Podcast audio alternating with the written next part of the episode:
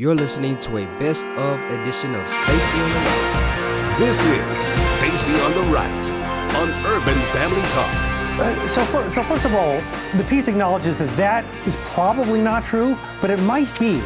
And one of the reasons I wrote this is you need to take seriously some of these low probability, high impact scenarios. You know, before the election, sort of everyone heard that Hillary Clinton had about an 80% chance of winning, and we all just treated it like that meant 100% and didn't think about what would that 20% alternative really mean. So that's part of what I'm doing with this, with with aspects of this piece, like this trip to Moscow. You know, what would it mean if it if it really went that deep? Now, there's a lot of ways in which this scandal could be really bad and not go that deep, but I think you need to consider that for another reason, which is that everyone always says, "Well, this has been Trump's view forever." All this stuff he's saying about the Western allies splitting us apart from the West, and and how he's how he's sort of saying, you know, we should let them go their own way. That's just what he's always thought. It's not really what he's always thought. It's what he's thought since 1987. He never thought that before then, or at least he never said it before then. And in 1987. 1987 is when he, he went to Moscow and he's feted by the Russians and, and tours Moscow. And then he comes back. Then he starts talking about running for president for the first time. And then he starts talking for the first time about how our allies are a bunch of freeloaders and we should kick him to the curb. Yeah, and we should say that he is, I mean, I just want to be clear here. He is really consistent on that point, right? The, the idea that this sort of zero sum view that our yeah. allies are free riding and we're paying for it. He takes out full page ads at $100,000. He sounds identical to how he does now, right? The idea that, like, we're getting abused, we're getting taken for granted, and we're paying for other people's defense. Welcome to the program. Stacy Washington, host of Stacy on the Right here on Urban Family Talk and American Family Radio. Go to those websites, check them out. We have a poll question up over there as well at urbanfamilytalk.com. Okay. So, Lindsey Graham, here's his quote Putin is not your friend. He says that on TV, directing that comment to President Trump. And, you know, I'm not always like, I'm not a totally 100% against Lindsey Graham. He's a bit too moderate for me but he sometimes can be very, very astute on uh, international issues. So, you know, he's it's not like I'm totally against him, but come on. Why does he constantly try to characterize the president as being too friendly with Russia? Jonathan Chait, who's you you just heard him there um, talking about this piece that he wrote for New York Magazine, where he describes the president. He he goes back and he it's like a person who doesn't know the Bible and doesn't actually have a relationship with Jesus Christ can go through the Bible and cherry pick different scriptures to justify anything, to justify slavery, abusing your wife, abusing children, uh, you know, anything you can think of. You can find a scripture, cut it out, and use it to support something that is totally unbiblical and ungodly, which is why we're supposed to be filled with the Holy Spirit and uh, in all knowledge going forward, checking the scriptures against scriptures and remembering what Jesus Christ came here to do and that, that the Bible is his word of truth, the sword of truth. But uh, I know you've been in this before where someone will take a Bible verse and completely take it out of context and use it to justify some sin and you're like, "Ah, eh, that ain't what that thing that you that doesn't mean what you think it means." That's that's similar to what he's doing here. He went back and found a time that the president visited Russia he then said everything after he visited Russia is attributable to that moment. When we all know that, sure, you can have a life changing event, you can have a life changing trip or interaction with a group of people that changes your perspective on things. I mean, I'm sitting here. I was I was a liberal once. My first vote ever was for Bill Clinton, second term. I, you know, so this this isn't a situation where I'm saying people can't change or they can't have life changing moments. But what Jonathan Chait is doing is he's saying Donald Trump's life changing moment was when he visited Russia. The reason it's life changing is because, first of all, let's take the end first. The end is we know he's a Russian agent. So, working back from there, what facts and things can we find that fit into that assumption? And that's how we're going to justify what we're saying here. Now, I think it's funny that every time you have Lindsey Graham tell President Trump, Putin's not your friend, Jonathan Chait, uh, New York Magazine, Trump is a Russian asset since 1987, Joe Scarborough, stop working for Russia, James Clapper, President Trump is a Russian spy. These are not inconsequential people. James Clapper used to be the head of DNI. Joe Scarborough, he has a he's a host on uh, on, he's a host on MSNBC. He also was a sitting member of Congress. Um, He's a respected broadcaster. He's internationally known. Uh, you know, Jonathan Chait, again, New York Magazine writer. He's someone who, if he wants to be on television, he only has to send an email and he's there. And of course, Lindsey Graham. These are not inconsequential people. And they're talking about the President of the United States, who is under investigation But now that we know who started the investigation and how it was brought to be, it's clearly a witch hunt. Now, people will say, it's not a witch hunt. It's not. But they're not people we should take seriously because when you find out that the individuals who are doing the investigating are all exchanging tens of thousands of emails and text messages about how they hate the person being investigated and they have to bring him down, come hook or come crook, that's an indicator that it's a witch hunt. And if you don't believe that, take Donald Trump's name out of the sentence and put your name there and see how that feels. You would not want people investigating you to be partial to uh, partially against you. So you want them to be impartial. Let me rephrase that. People who are investigating other people need to be impartial. They need to have no personal animus towards the the uh, the target of the investigation. If they have personal animus, they are supposed to recuse themselves or remove themselves from the investigation because our Constitution guarantees you due process, which assumes that you are innocent until there is a preponderance of evidence that proves you guilty when presented to a jury of your peers. That's that's 101, America 101 right there. And for people who don't believe that, I mean, that's not our fault that you don't understand the, the system of government that you live under. You're blessed to be under it, but you don't get it. So you got all these really important people, and it's not like they just start saying this last week. They've been beating this drum nonstop since 2016. He's a Russian agent. He's doing this. He's doing that. So you would think if Donald Trump was a Russian agent, he'd be fine with Germany and other European nations giving 70% of their energy business to Russia. Wouldn't that satisfy his his uh, his aims? If we assume he's a Russian agent and that's the bedrock truth, and we work our way backwards, every action he's taken since he's been in public life in mid 2015 when he declared his intention to run for the presidency should support the assertion that he, that that has been made. If everything points to him being a Russian agent, why is he arguing with Angela Merkel in public and embarrassing her about giving 70% of her energy business to the Russians? Something here doesn't add up. So here's President Trump He's schooling the NATO allies on the difference between trade. So, in other words, I have 10 candles, you have 10 lighters. I'm going to sell you 5 of my candles. I'm going to, you know, buy 5 of your lighters. That's trade.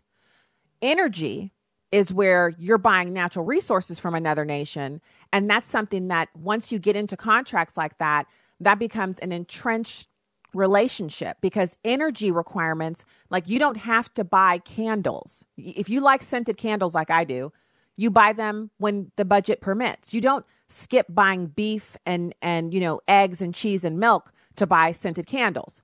But you will skip buying expensive cuts of beef and expensive, you know, types of, of extras like sushi and, and you know, uh, seafood to keep your lights on, to keep your gas running, to keep your uh, your what electric going, so you can have electricity in your home. Do you see the difference there? So the relationships that nation states get into for their energy needs are matters of national security, and they go to the heart of allies. You would want to make those kinds of relationships with allies. Your country protects my country and has done so since the last World War. I want to offer you the opportunity to have our energy business before I go to someone who is technically my foe under the NATO arrangement that we all live with. That is what Donald Trump expected to happen, but instead, because Angela Merkel has a whole lot of negative feelings towards Donald Trump, she took that business to her actual foe. Her foe on paper, her foe on in real life, her actual legitimate enemy, which is Russia, she took them the business and gave it to him. And Donald Trump was hearing none of it. It's number four. But how can you be together when a country is getting its energy from the person you want protection against or from the group that you want protection? Because we understand that uh, when we stand together also in uh, dealing with Russia, we are stronger. I think what we have seen is that. No, you're just making Russia richer. Well, you're not dealing with Russia, you're making Russia richer. Well, so I think that even during the Cold War, uh, NATO allies were trading with uh, Russia. Then there have been uh, disagreements about what kind of uh, trade arrangements we should, we should go I think into. trade is wonderful. I think energy is a whole different story. I think energy is a much different story than normal trade. And you have a country like Poland that won't accept the gas. You take a look at some of the countries, they won't accept it because they don't want to be captive to Russia. But Germany, as far as I'm concerned, is captive to Russia because it's getting so much of its energy from Russia. So we're supposed to protect Germany, but they're getting their energy from Russia. Explain that. And it can't be explained. You know. Did you hear what he said? So, for someone who is constantly characterized as being uh, unprepared, someone who doesn't prepare enough, he eats too much McDonald's or whatever, this guy really knows how to support his assertions. He's sitting there across the table from him, and the leader of the NATO alliance, he's like, Yeah, but we're stronger when we're together. And we're not always going to agree on trade issues. And Donald Trump was like, Excuse me, this isn't a trade issue. This isn't you buying, you know, a thousand toilets from Russia. This is a deal where they give 70% of their energy business to the state most likely to run over them with tanks and carpet bomb them if given the opportunity. The minute the last asset of United States military hardware got on a, a freighter and was shipped out of the European continent, Russia would move every single submarine within the vicinity to all of the bordering nations and they would take it over. There's not a doubt in my mind. You could ask War College experts. You could go to the Pentagon. You could ask for a briefing on one of the local meetings that occurs regionally across this country on a quarterly basis between national security experts and those who are in these various industries that have to do with our defense. And every one of them would tell you that without a United States presence in Europe, Europe would be little Russia within weeks. The only reason that Russia doesn't move on those nations is because of us. And so, hey, dance with the one who brought you. Who buttered that bread? America. Who saved your bacon the last time you were in trouble? America. So don't sit there and act like you didn't understand what you were doing, Angela Merkel, when you went and made that huge, big, consequential, national security impacting deal on who you were going to buy your natural gas from, especially when Americans are putting down natural gas like nobody's business. That is our largest, fastest growing sector in the energy market. We had to make up the difference because Barack Obama wouldn't let us get oil off of federal lands. He was shutting things down faster than Americans could pick it up. So what did we do? the private sector responded. They not they didn't just respond, they sprung into action putting natural gas on the forefront, employing Americans, bringing towns back from the brink of literally extinction. And now we are a major player in the natural gas energy market internationally, and we have the resources, we have the natural gas, we have the ability to get it to you. All you have to do is say, let's do some business. And so in the face of that, I mean, it's not like we're like, can can you can you do some natural gas business with us? Just give us 10 years to get our stuff together. You know, that's not even anything Americans would let come out of their mouths. They are over there right now trying to make these deals. They have been for the past few years, and Germany knew it. But they did this because they wanted to put their finger in Trump's eye, and he's like, You can't reach my eye. We're too big. We're too tall for you to reach our eye. You can't put your finger in our eye, but I can put you on blast in front of national media, international media for doing this deal when we're the ones who have our boots on the ground, our troops getting blown up in nightclubs, our troops raising their kids overseas having their families overseas like our family did when we were over there. My dad was supporting and defending the Constitution of the United States, stationed in Germany. My family lived there for 15 years. We spent money on the German economy. We lived there. We loved it there. And the German people, I don't I don't blame them at all, except, you know, they keep electing Angela Merkel. But this is about understanding that it it was people like my father on active duty serving in the military overseas in Germany and France and England that keep Russia over there on their continent. Yeah, they played around with Crimea a little bit, but that's about as far as they could get. And they only did that because Barack Obama was president. Under George Bush, they wouldn't have danced that dance. They wouldn't have even put toeholds over there because they knew what would happen with the cowboy, as they like to call him. We are the defining and definitive force in Europe for maintaining peace and stability. And that is what Donald Trump was pointing out at that breakfast.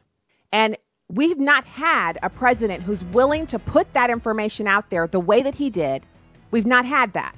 And that's why you see the people in the media spinning like tops and losing their minds. They can't stand it. It's too much alpha male going on.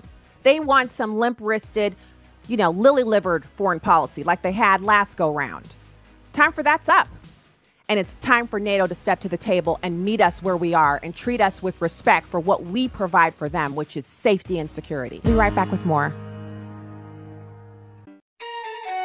Hello, everyone. I'm Tim Wildmon, president of American Family Association and American Family Radio. You know, I'm reading through the Old Testament now, and I'm coming to places that are named that I see on our Israel tour every March. It's really fascinating to think that Jericho existed way back in the Old Testament thousands of years ago, and I can visit there today. The same can be said for Jerusalem. The Bible literally comes to life when you visit Israel, the Holy Land. Now, we're going in March. My wife Allison and I, we lead these tours every March. So if you would like to go with us, you need to go to the website and check it out. It's twholyland.com. twholyland.com. If you want a brochure sent to your mailbox, just call us at 800 Families, option 5. That's 800 F A M I L I E S, option 5, and we'll send you a brochure. Hi, I'm Crawford Loritts with a legacy moment. I once asked the president of a very large, complex organization, How do you keep it all together? How do you stay on top of all of this? He looked at me and said, Crawford, the weight is too much for me to carry. That's why I have to give it all to Him. He said, If I take my eyes off the Lord, I would be crushed by the load. It's sobering to remember that God doesn't give us merely difficult tasks. No, God gives us impossible assignments. Solomon was very much aware of that when he was installed as king. Can you imagine filling Papa David's shoes? Listen to Solomon's words in 1 Kings chapter 3 verses 7 through 9. And now, O Lord my God, thou hast made thy servant king in place of my father David. Yet I am but a child. I do not know how to go out or come in. And thy servant is in the midst of thy people, which thou hast chosen, a great people who cannot be numbered or counted for multitude. So give thy servant an understanding heart to judge thy people, to discern between good and evil. For who is able to judge this great people of thine? Solomon expressed several things in this prayer. First, he admitted, God, I'm inexperienced. I don't know what I'm doing. Then there was a general acknowledgement of the enormity of the responsibility. This is a great people with a great heritage, and I'm out of my element.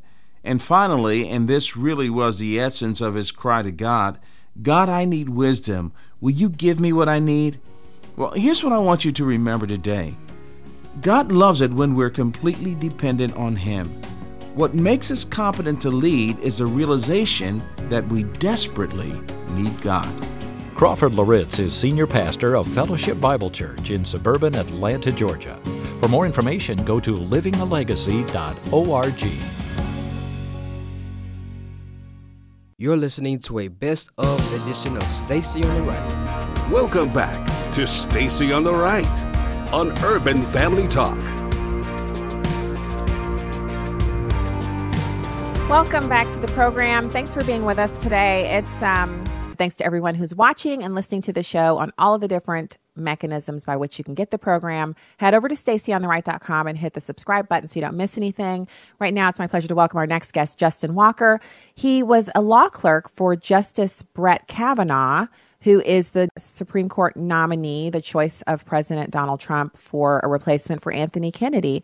Um, Justin Walker clerked from 2010 to 2011 and is an expert on law and politics who provides commentary all over uh, on cable news and radio all over the country. Justin, thank you for joining us today. Thanks so much for having me. So I'm excited to talk to you because I'm I'm interested in your insights on what kind of person um, Judge Kavanaugh is. And I actually enjoyed his portion of the announcement at, from the White House on Monday evening, where he talked about the history of, in his family, only child. He made a joke about, you know, what's it like to be an only child depends on who your parents are. And then he launched into this historical view of his mom being a teacher in inner city schools and then deciding to become a lawyer, going to law school, and then going on to become a judge herself. Um, what was he really like? Well, Judge Kavanaugh is just an incredibly kind and incredibly civil person. He served with 17 other judges of all ideological persuasions. They all consider him a friend. He's also had clerks of all ideological persuasions. Um, his, you know, I I, I left uh, Judge Kavanaugh's chambers to go clerk for Justice Kennedy, but other of his clerks have clerked for Justice Scalia, Justice Thomas on the right, and then also Justice Breyer, Justice Sotomayor, Justice Kagan on the left. So I think it, it reflects that a lot of people like Judge Kavanaugh, even when they disagree with him, and, and it's understandable because, you know, he is a devoted father. Um, he's a, a servant, not just in his public service career, but, you know, he serves meals to the hungry through Catholic charities, and he tutors uh, underprivileged children. He coaches his little girls' basketball team. He's just a very humble, thoughtful, down-to-earth person um, who uh, was a lot of fun to work for. So let's talk a little bit about um, the because you you mentioned that there were so you've also clerked for Justice Kennedy, who was the swing vote. He was obviously put onto the court by a Republican. He is a Republican himself, but during his tenure on the court, he often swung depending on what his views were on a particular case and was able to move the country to the left socially through a number of Supreme Court rulings that right wingers like myself are not, you know, we're not as appreciative when he swung in, in, that direction. Do you feel like Judge Kavanaugh is an appropriate replacement for him as as liberals have called they want someone who would be the next swing voter do you think that kavanaugh would fill that that slot oh i think judge kavanaugh is going to be a great uh, successor and i think people are going to find that in some ways he he's different than justice kennedy uh, and in some ways he's similar. So I can talk about both of those things. Uh, on the on the differences front, I think Judge Kavanaugh probably identifies a little bit more as a textualist, maybe a formalist, in terms of um, his approach to the law. Justice Kennedy might identify a little bit more as what he would call uh, maybe a pragmatist. Mm. But then in terms of similarities, you know, I think the kind of civility I was talking about, uh, Justice Kennedy also certainly has. You know, he's the kind of person who gets along with all of his colleagues and, um, you know, has earned all of their all of their respect. Uh, never has an unkind word for uh, for anyone really, kind of gives even his opponents, uh, at least in terms of their motives, uh, the benefit of the doubt.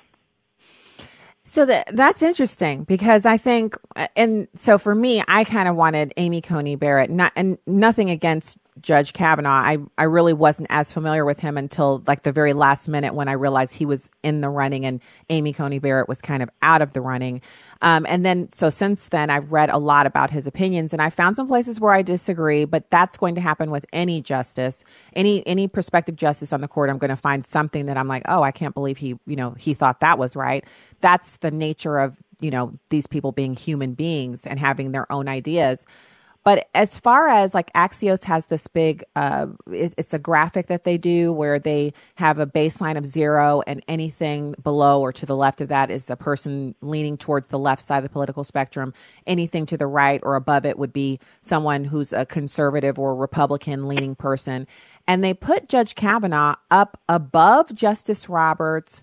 Um, they have him right underneath Clarence Thomas, who is the most conservative justice on the court. Do you think that's accurate? You know, there there are studies out there. Um, you know, for example, there was a study that um, tried to do some statistical analysis of all the judges in the past 80 years, all the Supreme Court justices, uh, and you know what they found is that uh, Justices Alito, Thomas, uh, Scalia um, are, and I guess um, what has it been? Just Scalia, yes, were and, and Roberts even were um, considered four statistically four of the five most conservative justices of the past 80 years. And so wow. then they looked at Justice Kennedy, and it would I think maybe surprise some people because, as you pointed out, he certainly joined with the liberal colleagues on some very important and very controversial issues. Uh, but Justice Kennedy was actually in, around he was the tenth most conservative justice of the past uh, 80 years.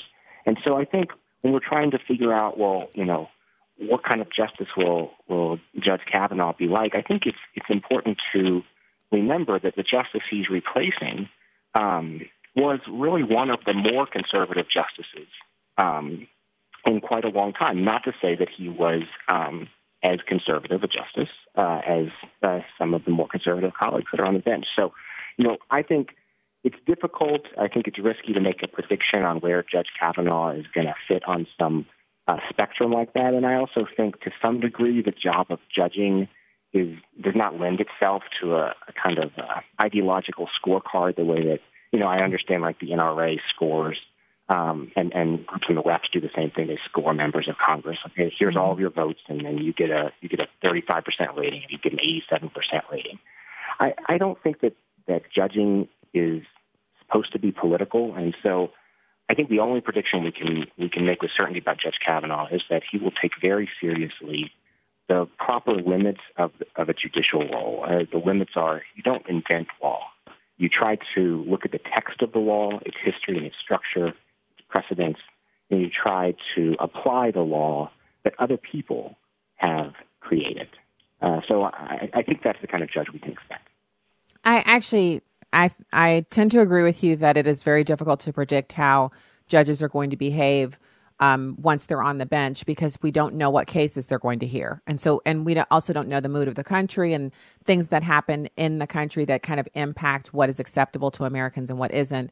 Um, my next question has to do with so the er, people have been talking about stare decisis, you know, this this idea that precedent is really important and that a person who respects that, a justice who uses that as one of their deciding factors would say precedent was set with this case and so we kind of go with that. But we also have a Supreme Court that at one point said black people weren't human beings, you know, ruled on the the wrong side of segregation. You know, there've been many times that the Supreme Court has been wrong. And I don't mean slightly wrong, I mean technically totally wrong and they've had to reverse themselves, right? They're human beings. They're going to these things are going to happen. So when individuals on the left or the right come down and say, well, using stare decisis and, and the, the idea that precedent is important, Roe v. Wade is established law and it cannot be overturned. It's kind of like they're unaware of the other times that the Supreme Court of the United States was wrong. So, whether or not we believe that Roe v. Wade is right or wrong, we can all agree, I suppose. I guess my question to you is that the Supreme Court has been wrong before and could reverse itself on almost anything. Stacy, the Supreme Court has definitely been wrong before. You pointed out uh, Dred Scott decision just before this uh, Civil War, Plessy v. Ferguson, which allowed for Jim Crow segregation, separate the doctrine of separate but equal. Um, and so then thank goodness that a precedent like Brown v. Board of Education came along in the 1950s and overturned the precedent of Plessy v. Ferguson. Um, there, there are certainly going to be times when a judicial precedent should be overturned. I, I think that you know most justices on the Supreme Court, most judges around the country, think that precedents should only be overturned in extraordinary circumstances. And if you're looking to try to figure out what Judge Kavanaugh thinks about this question of precedents, he actually helped write an entire book about it. It's not for the faint of heart. It's I, it's a thousand page long treatise on judicial precedent. He co-wrote it with 12 other distinguished judges, and I can't claim that I've read every word of all a thousand pages, but um, I did give it a pretty careful look. And what Judge Kavanaugh says is that following established precedents has some virtues. It keeps the law settled. It furthers the rule of law. It predicts, promotes consistency and and uh, and predictability. Now, as you pointed out, uh, under extraordinary circumstances, uh, precedents should be overturned. It has to be a reason more than just, I don't like that old decision. So mm-hmm. he says in the book, you know, a simple change in personnel on the court um, shouldn't throw all former decisions open to reconsideration. But he and I think every every judge in the country uh, would say that you know if a decision was wrongly decided in the past, and if there are special factors that are uh, counseling in favor of overturning it, and if the situation is extraordinary, uh, then then some cases, you know, Plessy v. Ferguson comes to mind, uh, certainly have to be overturned. Well, I think uh, well, first of all, thank you for mentioning the book. I think that's actually going to come up in the Senate confirmation hearings. I think the, the book, the contents of the book, um, his opinions on this are going to be the subject of many questions, and he's going to be able to answer them very well. It appears he's very well prepared to handle that line of questioning. based on the fact that he's written a book about this. Um, I think we can all argue about whether or not there's been a material or substantial change in uh, information or it, you know enough to warrant overturning Roe v. Wade. I think the scientific uh, you know amount of information we have about fetuses and contraception and, and different things that weren't as clear in the 70s but are much more clear now and the science is much more definitive now would in my opinion warrant that but i'm not on the supreme court and i'm not going to be bringing any cases before the supreme court so i guess we'll see what happens i just i think it's a concern for me that, that makes two of us that makes yeah. two of us, Stacy. yeah, yeah. I because what I so I watched a few of your um your media hits from before to kind of prepare for today, and I, I was thinking to myself, you know, he's you, you're so measured in what you say, but you also go back to the historical facts of, of, you know, what Judge Kavanaugh has actually written in opinions and things like that. And so I, I, I'm, I'm kind of locked up with you on the idea that it can't just be, hey, it's a bunch of new people on the court. You know, Trump has appointed new people, therefore anything we don't like gets reversed. But by the same token, I really am interested to see how Judge Kavanaugh is going to handle the questions about this because – so there's some people on on the left side of the aisle who have since this announcement kind of unmasked themselves as being completely opposed to him no matter what he says like he hasn't even had a chance to really weigh in yet and they're already against him and i'm looking forward to him putting forward a good showing just not not because he's going to be confirmed or he's not i don't know the future but just because he seems like he's pretty well prepared for this particular set of questions you know, Stacy, you're you're so right. There was actually um, some kind of a press release or, or leaked talking points from one of the groups. the that, Women's March uh, came out immediately against him. Yeah. Are you thinking the same thing I am, where it said, yeah. uh, you know, Judge XX fill yeah. in the blank, and then it listed all these terrible things about the the judge uh, without even knowing who the judge was. It was clearly written before uh, President Trump announced that the just the nominee would be Judge Kavanaugh. So. Um, you know, there are going to be some people out there who don't have an open mind. Uh, I, I, you know, that that's unavoidable. I think, though, I'm hopeful that there are going to be some people out there, a lot of people out there, uh, inside the Senate and outside it, uh, who who do come to this question with an open mind and who are trying to find out, you know, what kind of judge is Brett Kavanaugh, and also what kind of person is he. And I think they're just going to be blown away. I think that I think they're going to, when they learn that he spent 12 years and wrote 300 opinions on the second most important court in the country, when they learn that the Supreme Court has endorsed his positions 13 different times, which is an unparalleled record of vindication by the Supreme Court, when they hear about his credentials and his approach to the law and his independence, and then also his personal character as a husband and a dad and a church member uh, and a mentor to clerks like me, uh, I, I think they're really going to like the guy. I, I'm I'm looking forward to the questions and his responses. He seems like just just observing him from the short speech that he's already given, like he's a really almost happy-go-lucky soul who you know can handle the tough questions without getting flustered, and that actually triggers most people when they're trying to get you to respond and you just you know stay within your own zone and you're you're able to answer questions it drives them nuts. And I'll be ready not with popcorn but maybe with some sushi and a bottle of uh, smart water, I'll be watching with, you know, gleefully as if, if that's his approach, I'm going to really enjoy it. Um, so we're, we're at the end of the segment. And I just want to say thanks so much for taking the time out to come on the show. I know you're really super busy, um, you know, going on programs and answering these questions, but great to have your analysis. And thank you for your time today. Oh, thank you so much for your time. Thanks for inviting me. Oh, sure. Hope to talk to you again soon. That's Justin Walker. He was Judge Brett Kavanaugh's law clerk from 2010 to 2011, national uh, commentator and analyst for uh, legal issues, and an attorney himself. It's great to have him on the program, and it's great to have you. Thank you for listening. We have one more segment, and we'll take your calls if you'd like. You can call us at 866 963 2037 weigh in on anything we've discussed so far. We will be diving into um, a little bit of the border asylum stuff. So keep it here.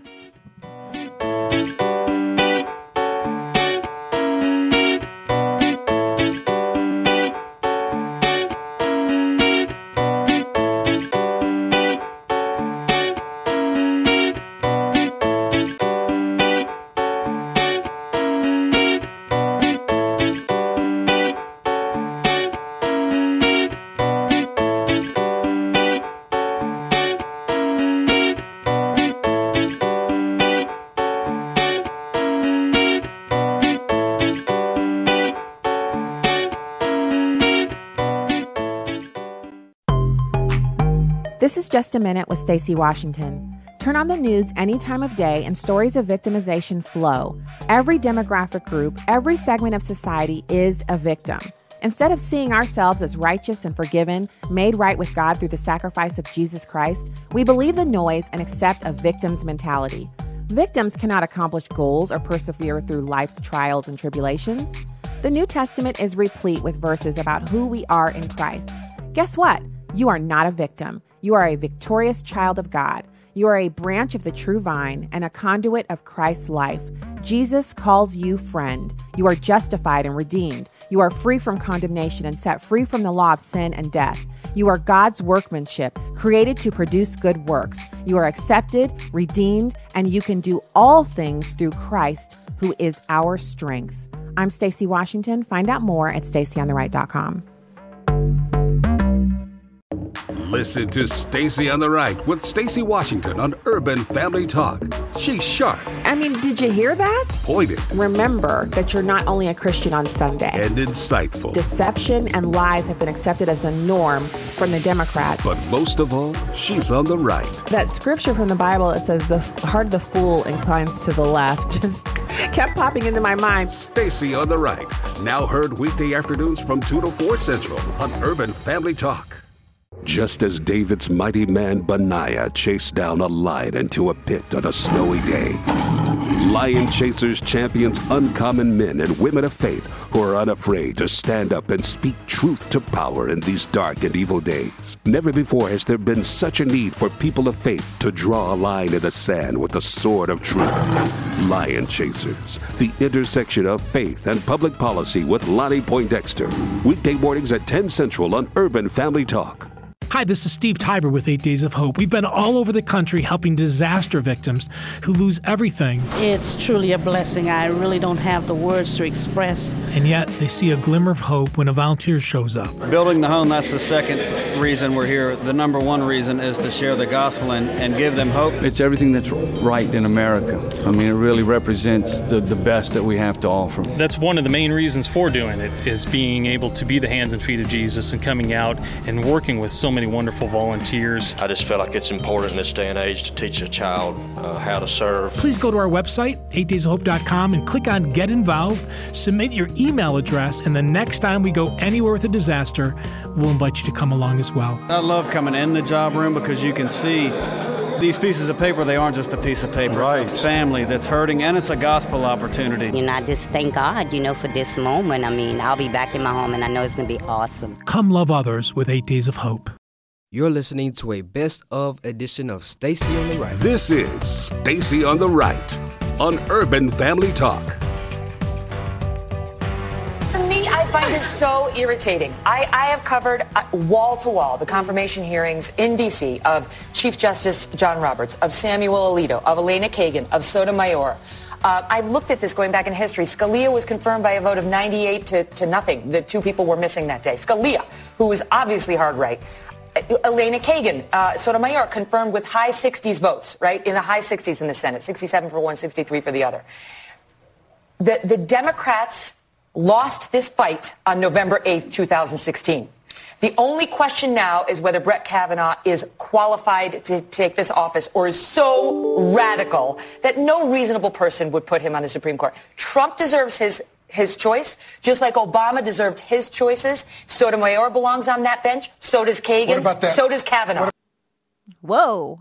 so that feisty little contribution was from Megyn Kelly over on her show um, today. and uh, I thought that was interesting that she was so vehemently supportive of the idea that all of these different ideological perspectives are welcome and desirable and needed on the Supreme Court.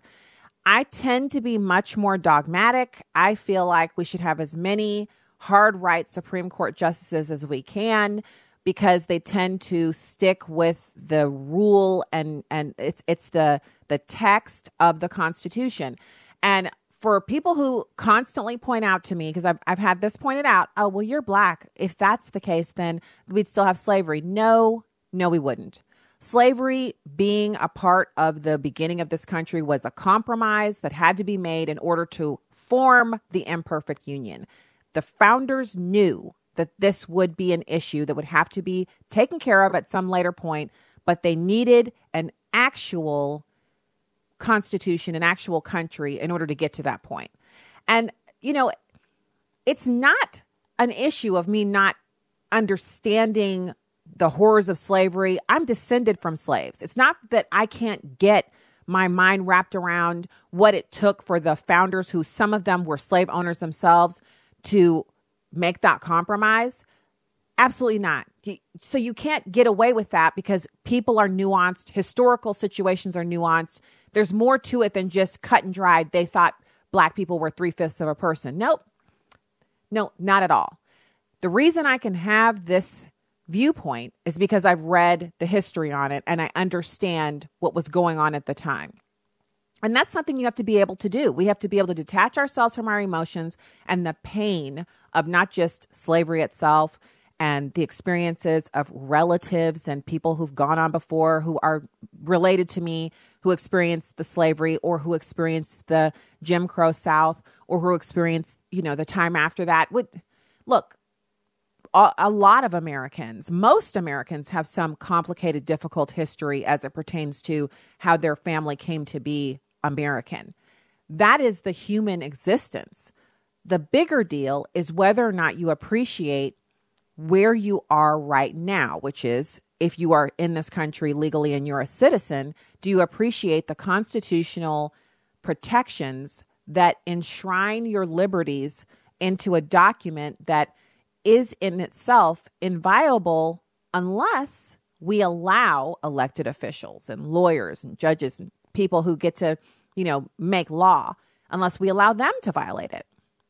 And those are the questions. Those are the things that we face with this. So, you know, um, I, I thought that was an interesting clip that she pointed out that all of those justices had a right to be there because they were appointed by duly elected presidents, and, and it is the purview of the president of the United States to appoint justices to the Supreme Court fantastic perspective, if you will. Um, I don't obviously always agree with Megyn Kelly, but I thought that was interesting. So now I want to pivot over really quickly because the topic has been so enmeshed in the idea that Roe v. Wade is going to be overturned. And I, I do, part of me wants to just get so excited because in my mind, I could see Justice Kavanaugh being confirmed to the Supreme Court and then making that choice. But then a part of me sees him being affirmed to that court and and confirmed to that court and then saying no it's it's settled law. We're not going to reverse it. I'm not going to vote to reverse it. I could see both of those scenarios happening. Rather than getting mired down in which of those will happen i'd rather talk about that the star parker has a piece out today where she calls abortion the symptom. And i want to talk about the symptoms. The symptoms being that Jason Riley has a piece up at the Wall Street Journal where he talks about the abortion rate. And this information is so depressing. Thank God we put our hope in, in, in him because if we're putting our hope in men, it's a it's a losing proposition. So you've got the Pew Research Center survey taken last year found that 50% of Hispanics, 58% of whites, and 62% of blacks now say abortion should be legal in all or most cases. That's a depressing statistic. Now, social scientists aren't sure why black attitudes towards abortion have changed, but one theory is that more blacks migrated out of the conservative deep south and settled in other regions of the country, and they have more liberal views on reproductive rights. And so their attitudes changed when they moved to these more liberal areas. Another possibility is that people with higher incomes and more education tend to be pro abortion. Since the early 70s, the socioeconomic status of blacks has increased exponentially. But if you want to look at what has been the true impact of it, get, to get outside of the ideas and what people believe and what they, you know, what they'll say to a person who calls them up for an impromptu survey, let's just get into the raw numbers. There's been an outsized toll on the black community the black population post Roe v. Wade. In New York City, thousands more black babies are aborted than are born alive every year. The abortion rate among black mothers is more than three times higher than it is for white moms. And then a city health department, New York City Health Department report released in May shows that between 2012 and 2016, black moms terminated 136,426 pregnancies, only giving birth to 118,127 babies. By contrast, births far surpassed abortions among whites, Asians, and Hispanics. So, you know, for those who are preparing to shoot me a quick note about how I'm de- pulling down the black community, I'm not. I'm sharing this information because knowledge is power, and when we know better, we're supposed to do better. Nationally, black women terminate pregnancies at far higher rates than other women as well. In 2014, 36% of all abortions were performed on black women, who are just 13% of the female population. So 13% of all of the women in this country are black, but black women have 36% of all of the abortions. Other low income ethnic minorities who experience discrimination, such as Hispanics, abort at, much, at rates much closer to white women than black women. The more plausible explanation may have to do with marriage. Unmarried women are more likely to experience an unintended pregnancy. Black women are less likely than their white, Asian, and Hispanic counterparts to marry. Many of the would be partners are sitting in prison. But it's also true that the racial divide in marriage, which started in the 1960s and has grown ever since, predates the mass incarceration of black men that took off in the 1980s. So, what are we saying? I, I'm, I, I know what Jason Riley is saying. What I'm saying is that this is a heart issue. It's an issue for people to kind of, you have to make the decision for yourself that you're not going to get pregnant out of wedlock. There's, there are answers to this. It's, it's not like people are just magically waking up in the morning and they're pregnant. The other thing is you have to decide if you're going to be having intimate relations with a person, then that person is going to be your husband. But it has to be that the person is your husband before you have the intimate relations. And that is so unpopular because what we've been sold as a bill of goods, it's liberating to be sexually active. It's liberating to give into your sexual urges. Just do whatever you want. Look at the proliferation of pornography in our country, where most kids start watching pornography at the age of 12. Christian homes, non Christian homes, inner city homes, suburban homes, all of our kids are inundated with images and content that tells them you're just an animal, just go have sex. And then if you get pregnant, Planned Parenthood's right here for you. They'll help you have an abortion. And so the parents are fighting that uphill battle, trying to keep their kids insulated from that while teaching them the proper form and function of intimacy between a man and a woman. Add on top of that, that we really have a party right now, the Democrats, who prioritize abortion over everything else. Notice they're not saying that Judge Kavanaugh, which he very well might be the deciding vote to strike down affirmative action, and it has been mentioned, he might be the deciding vote to strike down a number of different decisions that are currently moving their way through appellate courts that could possibly be heard and argued in front of the SCOTUS. They're not talking about that all they're really focused on is what they call reproductive rights for women, which is the right to terminate a pregnancy that you don't want. They no longer argue that it's not a baby, it's a clump of cells, or that it doesn't stop a life. They're now just saying it's the woman's right to decide what is in her body. No one can impact that, not even the father of the unborn child. And that viability is not even an issue. So if the woman could have the baby early, and have the baby put into, you know, an ICU incubator type situation and basically taken care of until they were viable outside the incubator and adopted by a waiting couple who want a newborn baby. Uh, Pro abortion leftists will even say that violates her rights because she shouldn't have to even be burdened with the idea that a child is living that's hers somewhere out in the world if she has the opportunity to simply terminate it. And that's what she wants to do. It's a problem. It's just as wrong as when the Supreme Court said that black people weren't people or that Jim Crow segregation was okay. These are things, thorny issues that go straight to the heart of the depravity of man. And what we're dealing with right now is a group of people in America who have a very large bully pulpit who want to convince you that there are no consequences for us continuing to allow abortion on demand to be the thing that we support with our tax dollars, the thing that people support with their mouths, the thing that people are willing to tell a survey person, I support that. The more educated you are, the more likely you are to support the pro choice position. That may be what helps you get off to sleep at night, you know, your your Ambien or your melatonin and that thought, but it won't stand up to the scrutiny that you'll receive at the judgment seat. So we've got to be clear. Abortion kills a life and it negatively impacts basically destroys the life of the mother who has the abortion until they come to some place of regret and repentance and acceptance and it's wrong. Whether or not it's the law of the land is immaterial. It was once the law of the land that I would be someone's property. That is no longer the law of the land. It was also once the law of the land that I couldn't own a gun or vote. That's no longer the law of the land. It could definitely be uh, fixed. It could definitely be fixed, but it has to start with a heart change within us.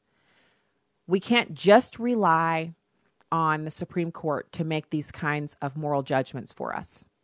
More of us have to believe that it's wrong and know that it's wrong and be willing to say that it's wrong, even to our own detriment, before we're able to get past this place where it's currently a tax supported law of the land. So, you know, that there it is. Now, one more quick thing. I mentioned, and we'll probably delve into this a little bit more tomorrow, but I definitely wanted to give you guys just the high points. Asylum claims surging 800% despite a 30% drop in Central American murders and violence. Now, this is Paul Bedard, and he's writing, he's got, I'm just going to show the, the viewing people on the, this is, this is charts and graphs, which you guys know. It's my jam. I love me some charts and graphs. Central American asylum claims are up. They've surged over 800% despite a massive drop in murder and violence in the region. And this is according to Justice Department and United Nations statistics. So, this is what supports the charge that immigrants are gaming the system, specifically immigrants from El Salvador, Guatemala, and Honduras. Now, you know me. I say we deport all the folks who are here illegally, send them back to their home countries, and they start putting some of what they learned here into action in their home countries and make some improvements. And we send some troops and some money and some supplies and help those people set up and, and start changing the places that they're coming from as opposed to trying to change our country into some socialist pit. That's my thing. Um, I'm not in charge. So you've got the rate's still high of murder in these Central American countries, but it's lower. It's actually the lowest since 2004. So the people who are coming over are not really running away from a Central American nightmare. They're running towards the American dream. But when they get here, they start pushing socialism, which is why they can't stay. Sorry, but we just need to keep our constitutional republic, our representative republic, and we need y'all to go back to your own social countries and make those into republics too, not the other way around. That's just the truth of it. That's just what it is.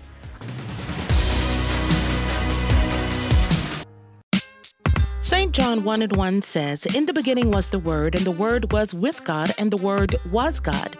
Remember in the Word when Jesus was responding to Satan's antics? When Satan was trying to tempt Jesus with food, Jesus responded with himself. He responded with the Word.